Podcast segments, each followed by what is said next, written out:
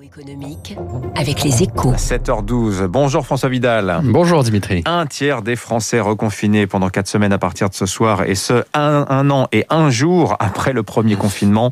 Le coût au moral est quand même euh, élevé.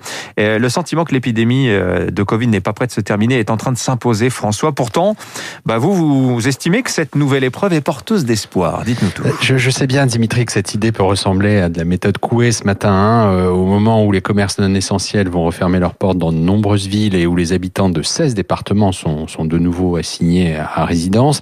Difficile de croire que notre situation va bientôt s'améliorer. Et pourtant, c'est bien le cas. Hein. Une fois ce nouvel effort de quatre semaines accompli, nous verrons euh, le bout de l'épidémie. D'abord parce que nous serons sortis de l'hiver et que la remontée des températures freine la circulation du virus, on le sait. Surtout parce que la vaccination, la campagne de vaccination va enfin pouvoir accélérer. Hein.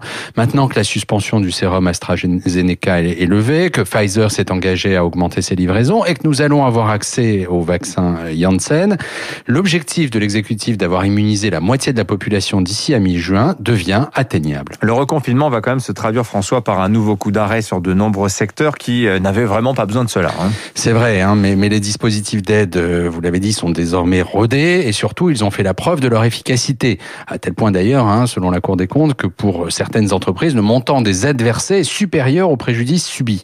Notre économie a donc les moyens de supporter ce nouveau confinement régional, d'autant plus si la reprise d'activité qui suit est aussi forte que celle constatée l'été dernier et si, comme on peut l'espérer, elle est plus durable. Il faudra alors bien sûr continuer à soutenir les secteurs sinistrés et se donner les moyens d'une relance ambitieuse. Et la bonne nouvelle de ce point de vue, c'est qu'hier, la patronne de la BCE a encore répété qu'elle était prête à soutenir la reprise économique par tous les moyens. Ouais, elle a aussi dit qu'il fallait que les États se dépêchent de valider le fameux plan de relance, Oui. validé dernier.